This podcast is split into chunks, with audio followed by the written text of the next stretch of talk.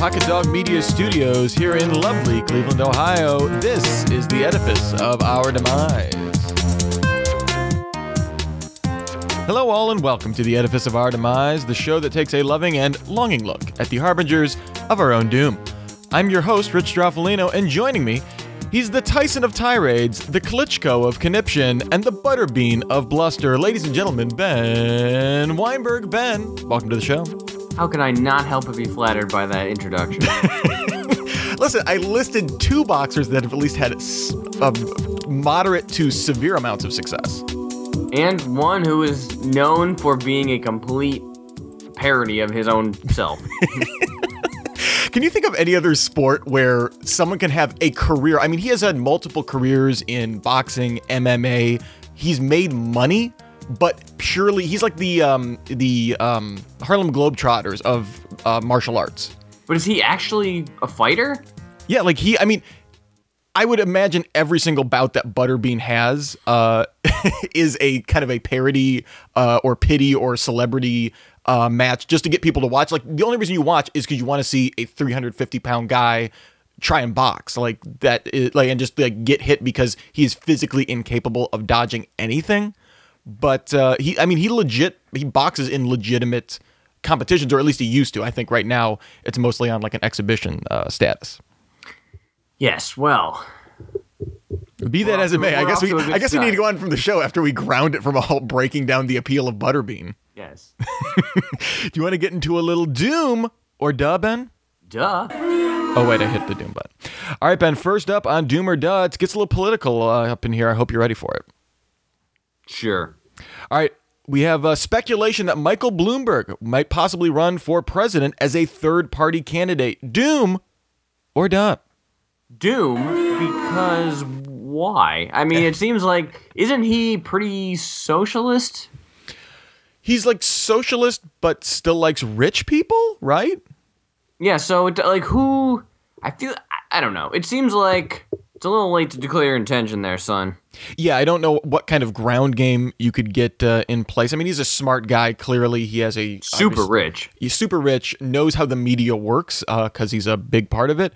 Um, So I, I wouldn't put it past him to at least make some kind of successful run, but I can't see him being anything more than like a Ross Perot candidate where he gets a surprising amount of the vote, but actually has no electoral impact on the election. I think the idea, uh, what I was reading, the idea being that he was concerned that Donald Trump may uh, attract some like business friendly support because he, as he constantly reminds us, is quote a businessman.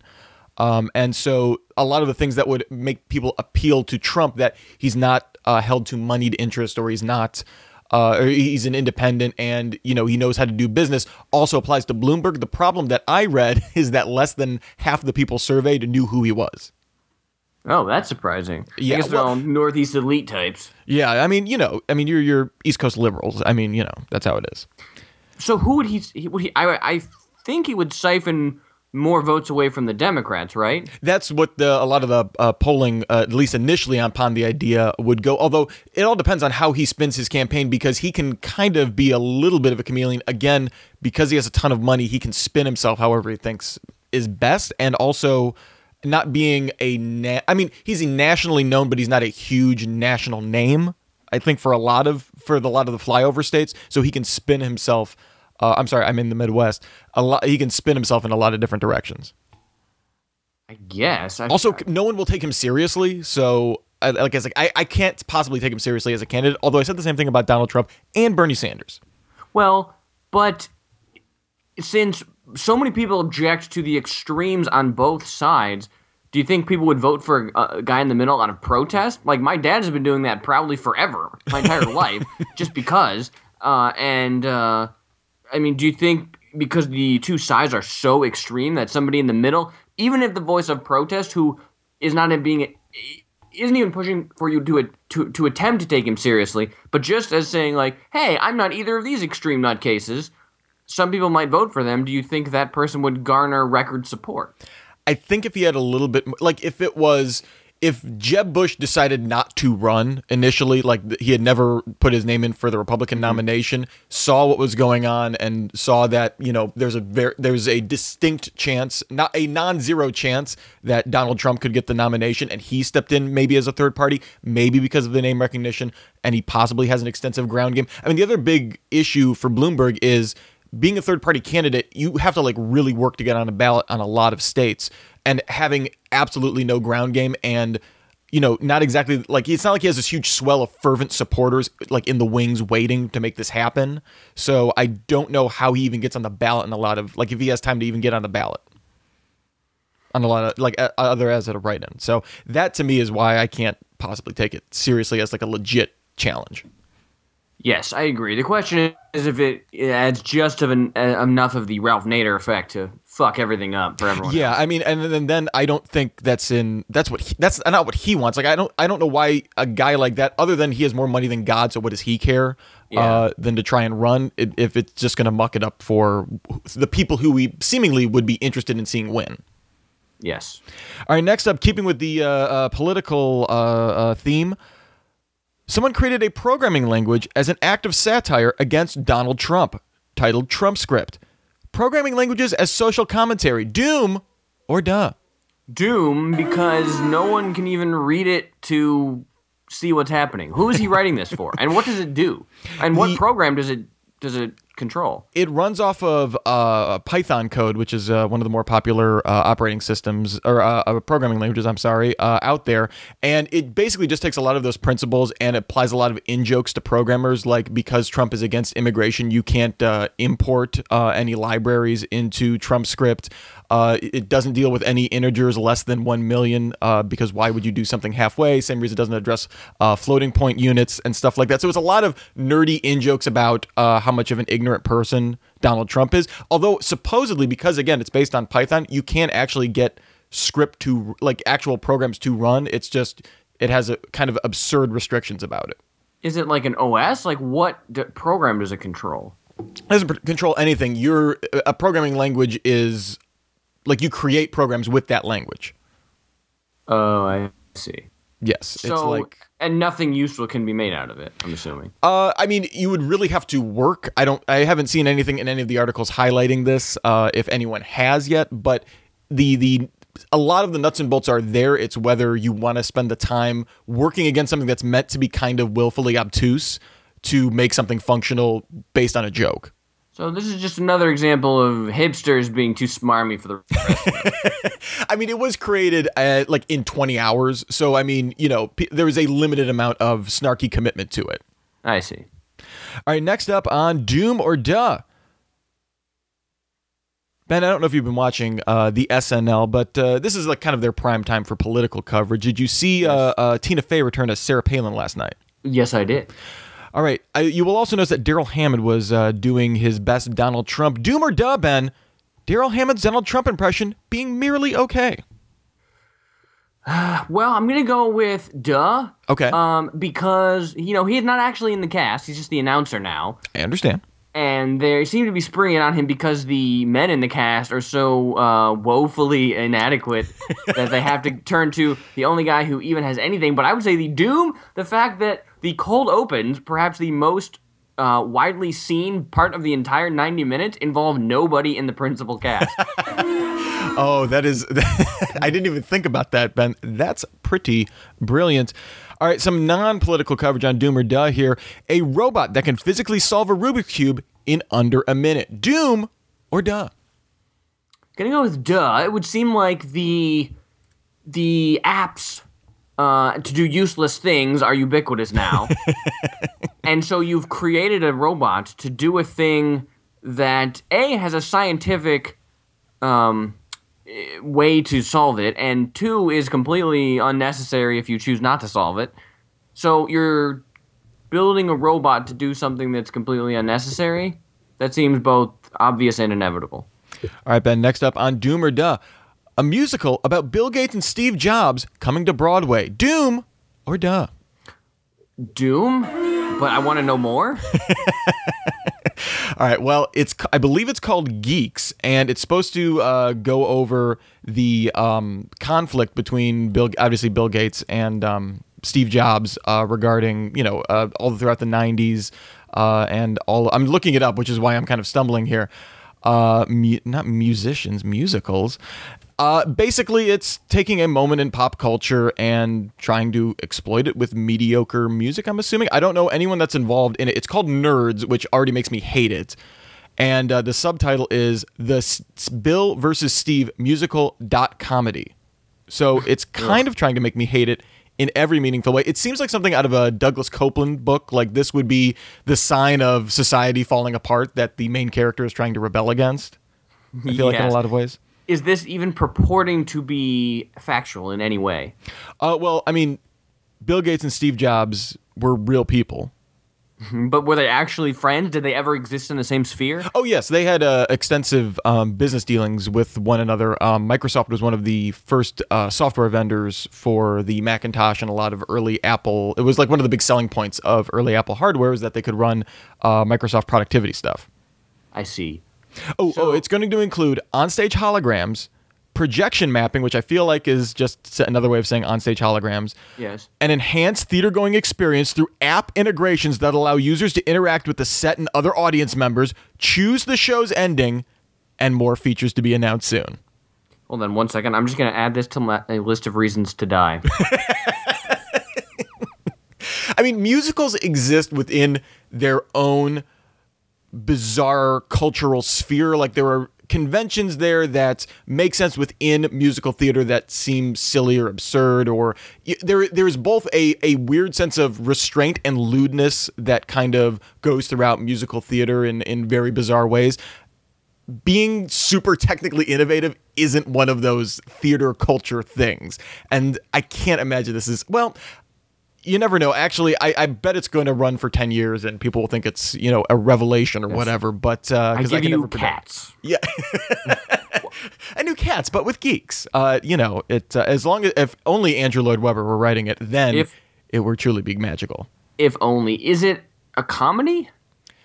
Um, well, it says uh, has- musical dot comedy, so I'm assuming. I mean, most musicals generally tend to lend themselves outside of like Les Mis. Because you can't take them seriously? Yeah. yeah. Well, I mean, you know, there is something patently ridiculous about something breaking into song at a certain point, so it's hard not to poke fun at, at itself after a while. It reminds me of uh, Mark Hamill on The Simpsons as, uh, well, what was he in? Guys and Dolls or something? Oh But yes, was- but where he doesn't sing "Guys and Dolls" just comes out with a lightsaber and whacks over Right. gangsters. Right, he participates in Guys and Dolls as Luke Skywalker. I prefer the uh, Planet of the Apes musical Oh, yes. with Dr. Zaius. Dr. Zaius. Yeah, pretty good.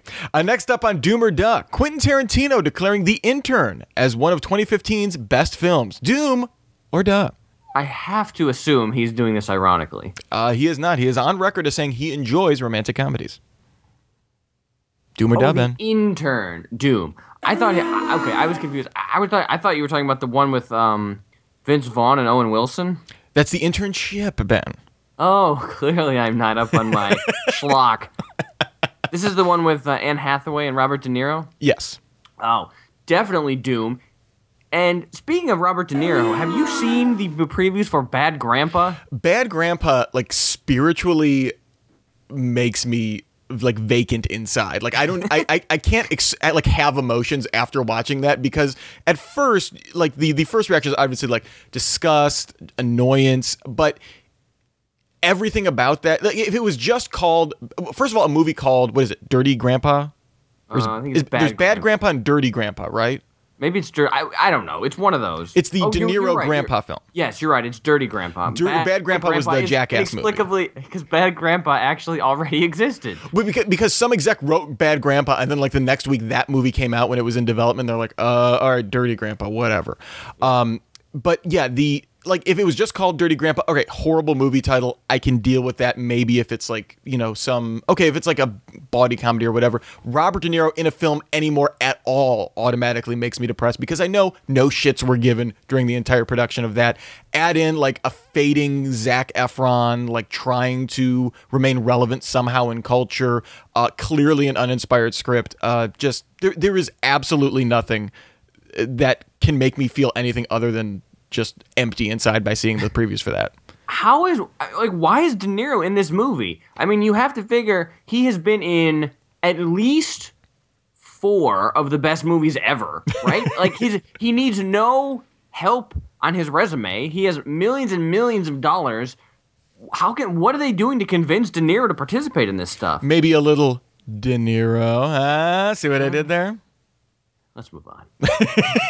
no, no, no. If you have thoughts, I'd like to hear them, but just don't. Ever No, do I, I mean, other than uh,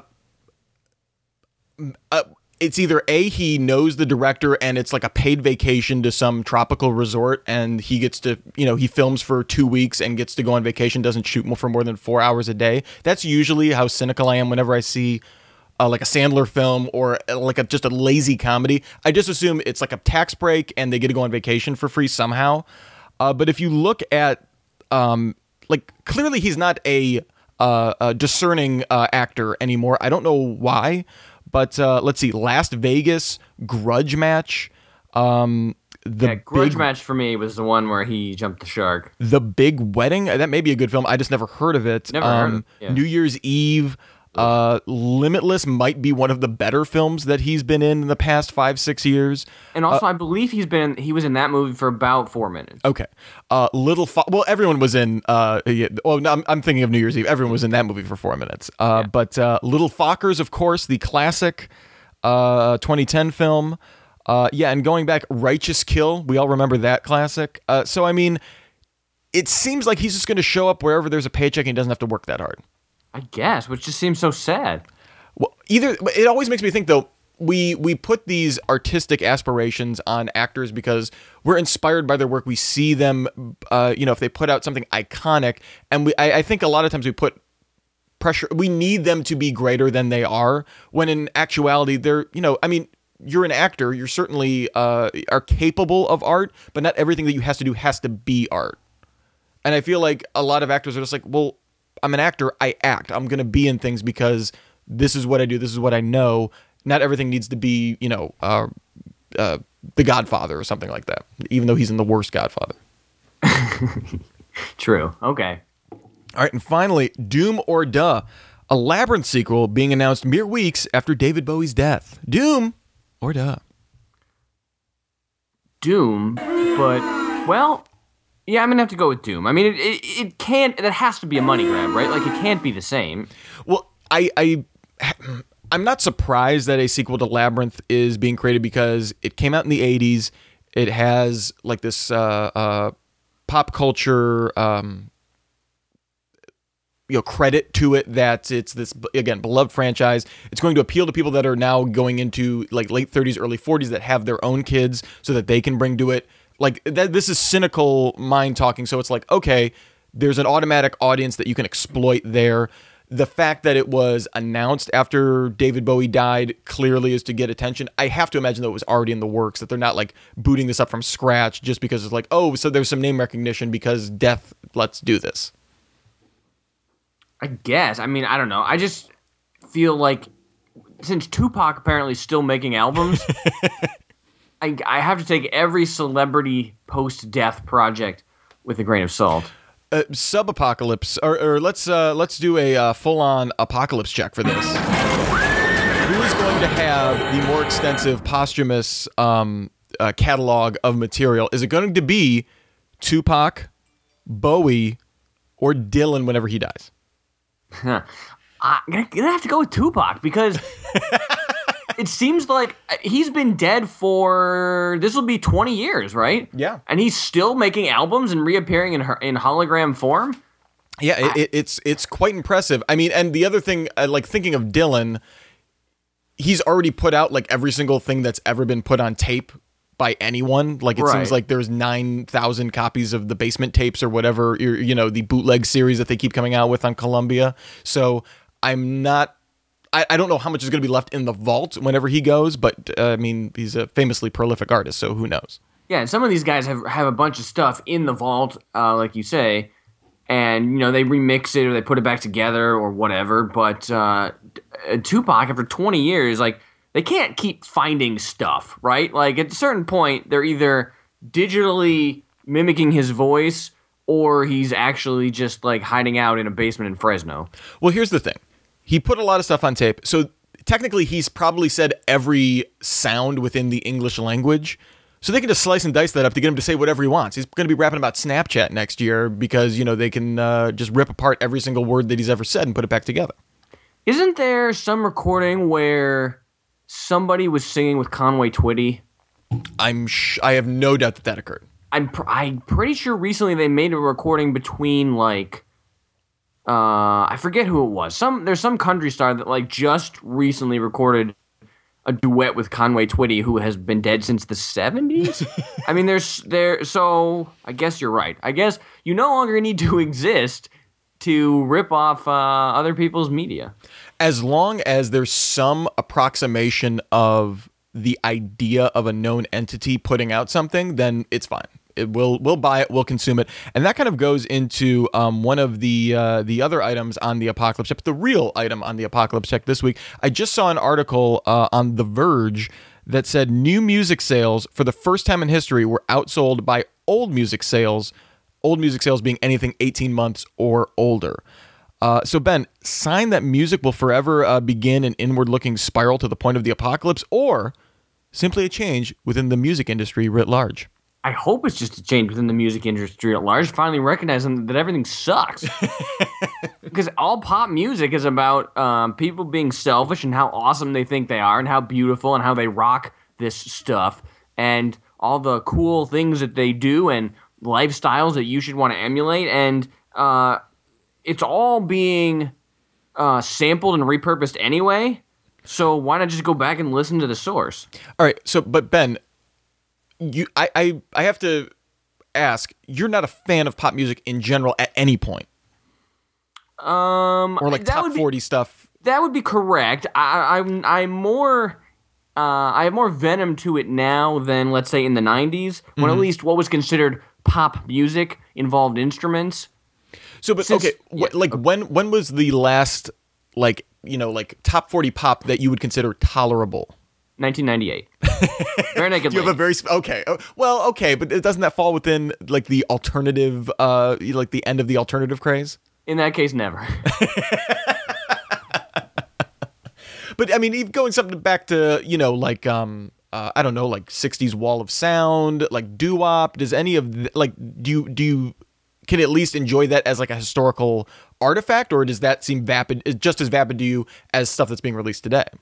No, no, because then you're talking about people who actually put thought into the music and used instruments and composed it and made it for a particular theme and with a particular message. And I feel like today it's it's too commercial, man. So uh, They're all sellouts, man. I do like the 90s as a genre, which is sad that like the decade is now its own genre because it's so uh, chaotic and unfocused. But there's a uh, not only an evolution to 90s music, but if you go back to the beginning, it's more synthy, still with the uh, vestiges of the 80s glam pop. And as you get sort of toward the uh, middle of the decade, there's some crossover grunge that made its way toward the uh, pop end of the genre. And as you get uh, closer to the 2000s, you get into the boy band type sentimental crap, which I never cared for, but at least it evokes a bygone era in which, uh, you know, uh, you could throw heartfelt platitudes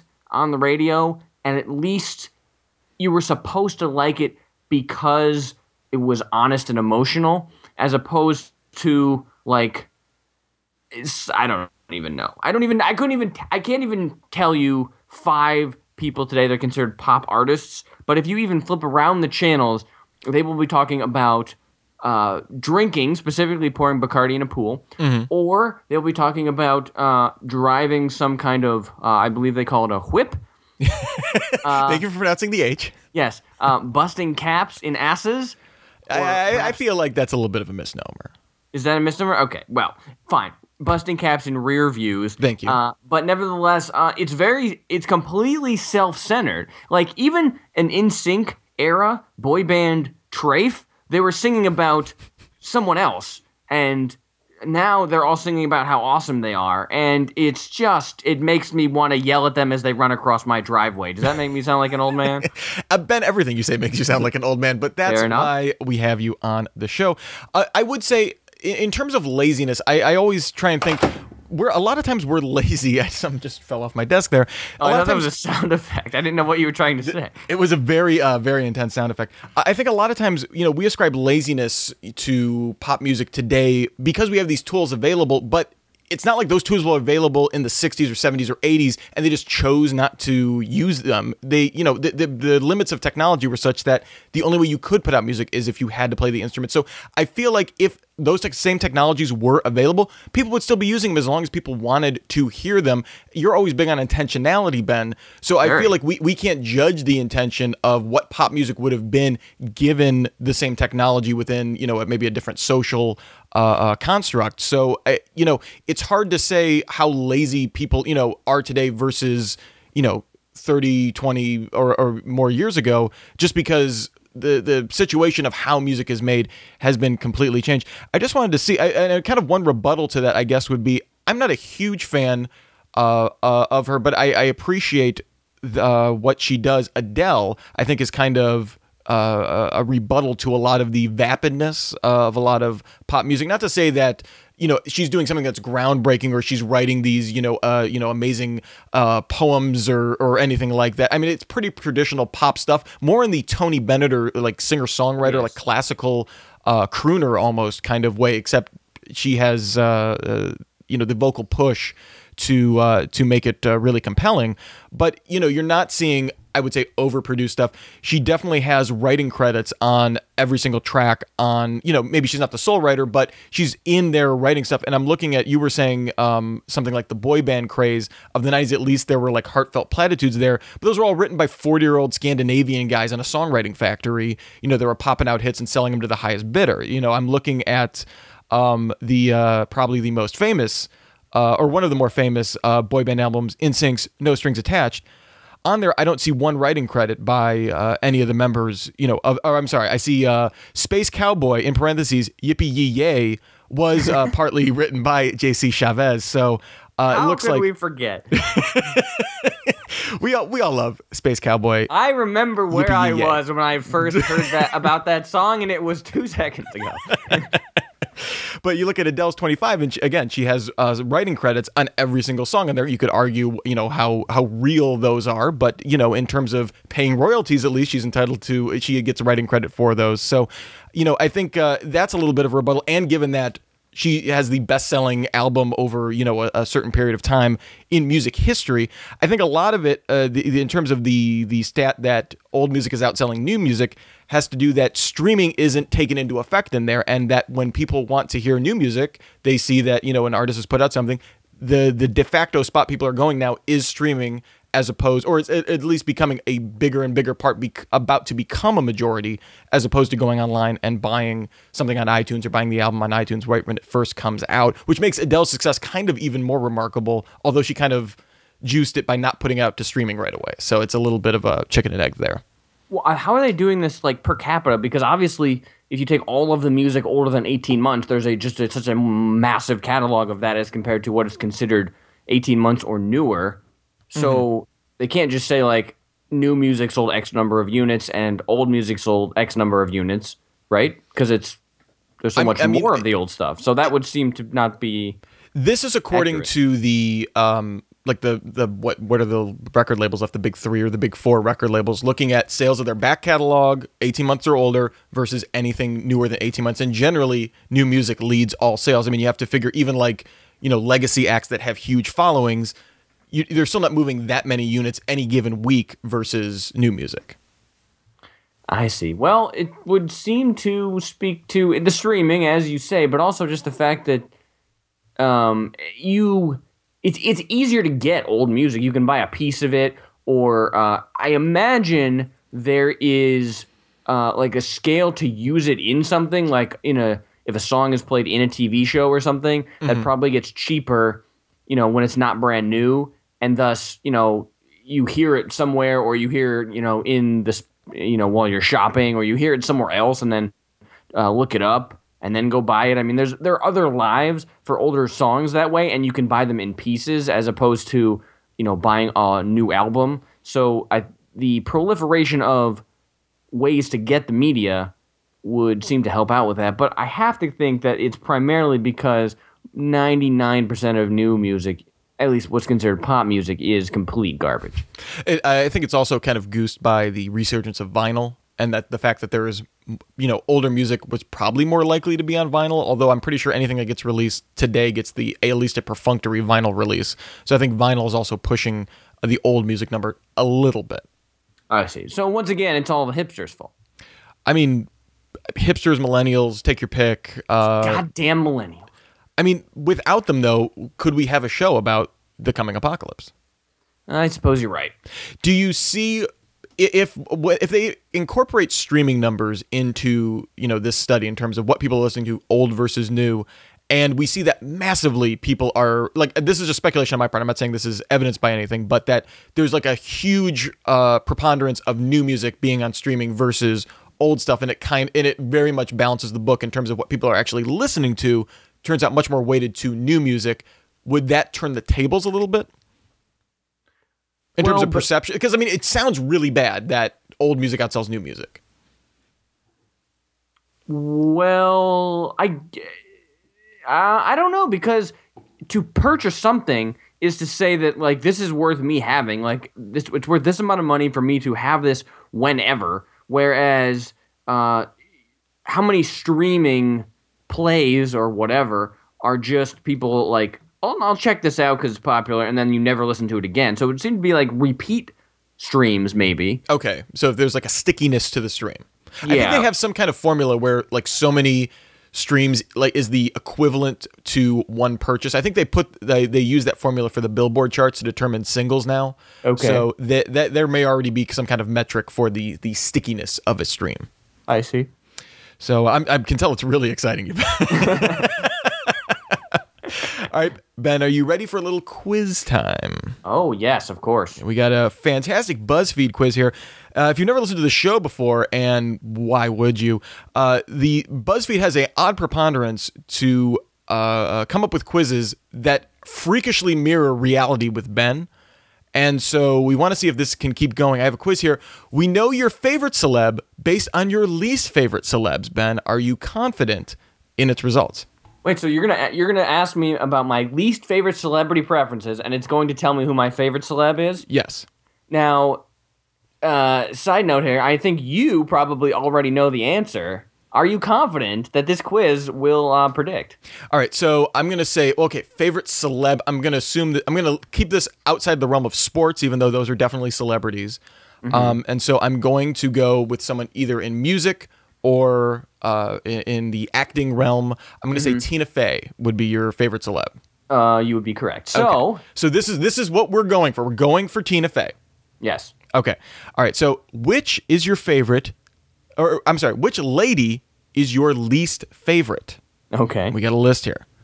We of course have Demi Lovato. Okay. Anne Hathaway, Okay.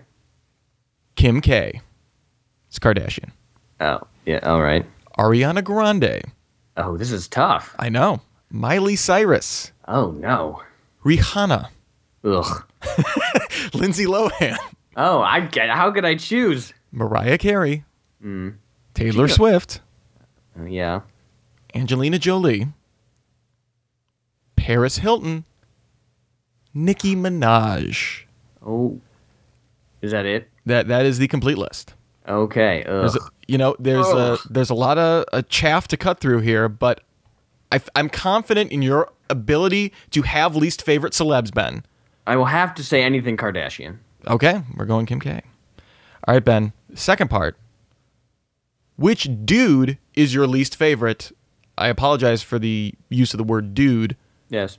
but uh, it's going to be okay. All right, first up, strong off the bat, Adam Sandler, Kanye West, Okay. Justin Bieber, Uh huh. Chris Brown, Okay.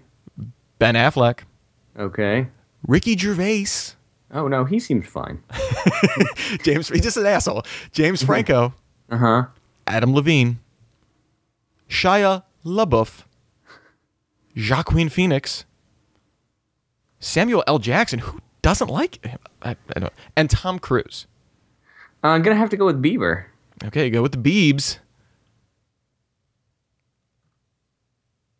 You got Kerry Washington, Ben. I don't, uh, I don't think I think BuzzFeed has let us down. I mean, the fantastic Kerry Washington. I like her stuff, Oh yes, but uh, I don't. I don't know uh, if we can say this is positively accurate. yes. Now, is there a, a uh, there must be a finite number of options, right? I'm assuming. Well, I mean, there are twelve uh, for each. You know, so I'm, I'm assuming Yeah. there's a bare minimum twenty-four answers, right? I I guess. I mean, technically, there's way more. It's what twelve times twelve, right? I'm assuming 100, there's 144. Yeah, I'm assuming there's way less than in actuality, because I'm, assuming people that make BuzzFeed quizzes are profoundly lazy. Yes. Uh, however, um, uh, yeah, wow, a little bit of, uh, Disappointing. a little bit of a disappointment. Although, I mean, I mean, certainly not someone you dislike. no, not at all. Okay, oh, she's great, but uh, not my favorite. Not your favorite. I'm sorry. I, I wish we knew the Tina Fey formulation to get you back in there. Although I feel like, again, uh, especially for uh, uh, some of the lady celebs, it, it was a kind of a toss up. It was. Now, just at, if, can can we can we redo it real quick just to humor me? What if I were to say uh, Ariana Grande and uh, Chris Brown? All right. Because I hate them too. Although I hate everyone on this list. So Well, not, not Samuel L. Jackson. not not Sam Jackson, and I don't hate uh, Tom Cruise. Mm-hmm. I don't. I would not want to be his best friend, but he's he's a good actor. All right, with Ariana Grande Yes. and Chris Brown, Uh huh. we're getting Ellen DeGeneres. Ooh, Oh no! See, get- I like. it's getting worse. It's getting worse. I, I like Ellen, but I just I wouldn't say she's the favorite. I've res- lost all faith in BuzzFeed. All right, uh, I'm gonna take the quiz really quick here. Um, Okay. I'm gonna have to go with uh, Lindsay Lohan, Okay. and uh, let's see for guy. It's you know it's a little tougher. Um, I gotta go with Chris Brown. no, I'm gonna go with Sandler. I, I Sandler. I, Okay. I got Kerry Washington. This is BS. BuzzFeed, apparently- get your quiz game back on. I'm very upset, Ben. Well, how can two completely unrelated uh, answers both result in Kerry Washington? Unless the point is just that everyone loves Kerry Washington. I mean, they're are they wrong? No, I suppose not. Is uh, Kerry Washington someone that you can't deny that you respect her work? Certainly. Yes. All right. Well, that just about does it, I think, for this episode of the Edifice of Our Demise. Disappointing quiz notwithstanding. Ben, how do you feel that Kerry Washington is now your favorite celeb? Well, you know, I rely on BuzzFeed to tell me what to think, so um, BuzzFeed says that I'm fine with it. Well, you'll, uh, I guess, have to catch up on a lot of scandal. Uh, not that there's anything wrong with that. Have fun with that. Any final words, Ben, before we take off? Well, you know, as usual, um, we're you usually I say no, but this time the uh, recording here from uh, just outside Washington D.C. on a very snowy day, and so many people have no idea what snow looks like or how to behave in it. I just have to take a moment to plead with the earth. Why are you digging out your car in a parking space to shovel the snow around it so you still can't go anywhere? Listen, Why- people need goals. They need to be able to have some physical uh, show of work that they've done to try and make their situation better. Is it futile? Yes. But it's human nature, Ben. But you would never see anyone in Cleveland being that ignorant of winter weather. No, we're we're way more defeatist. Uh, like if I see if I see six inches of snow out, I'm just calling off work. Like I, I'm not doing anything. I'm waiting for the sun to come out. But you also wouldn't lead the Sisyphusian rebellion against weather that is in the process of melting. Sisyphusius Rebellion is uh, going to be my new band name, Ben. I really, uh, genuinely appreciate that. And in 18 months, more people will buy it than whatever comes out. This is true. Uh, also, quick reminder: uh, next week uh, we're going to have a live episode of the Edifice of Our Demise, and if you want to check that out, it's going to be at the Beachland Ballroom on Saturday, January 30th, from noon until two. It's not going to go the full two hours. We're only going to be on for an hour, but check it out. It's hosted by uh, Tim Cornez, a local comedian, does a really great job and does his own super special Saturday show there. So come on down, have some brunch, see a live Edifice of Our Demise or catch it in your podcast feed on Monday when it will post. It'll be a fun time. We have some special guests lined up, and uh, you can do some day drinking while you're there. Fun times will be had by all. So Ben, uh, Not a I, not actually a guarantee.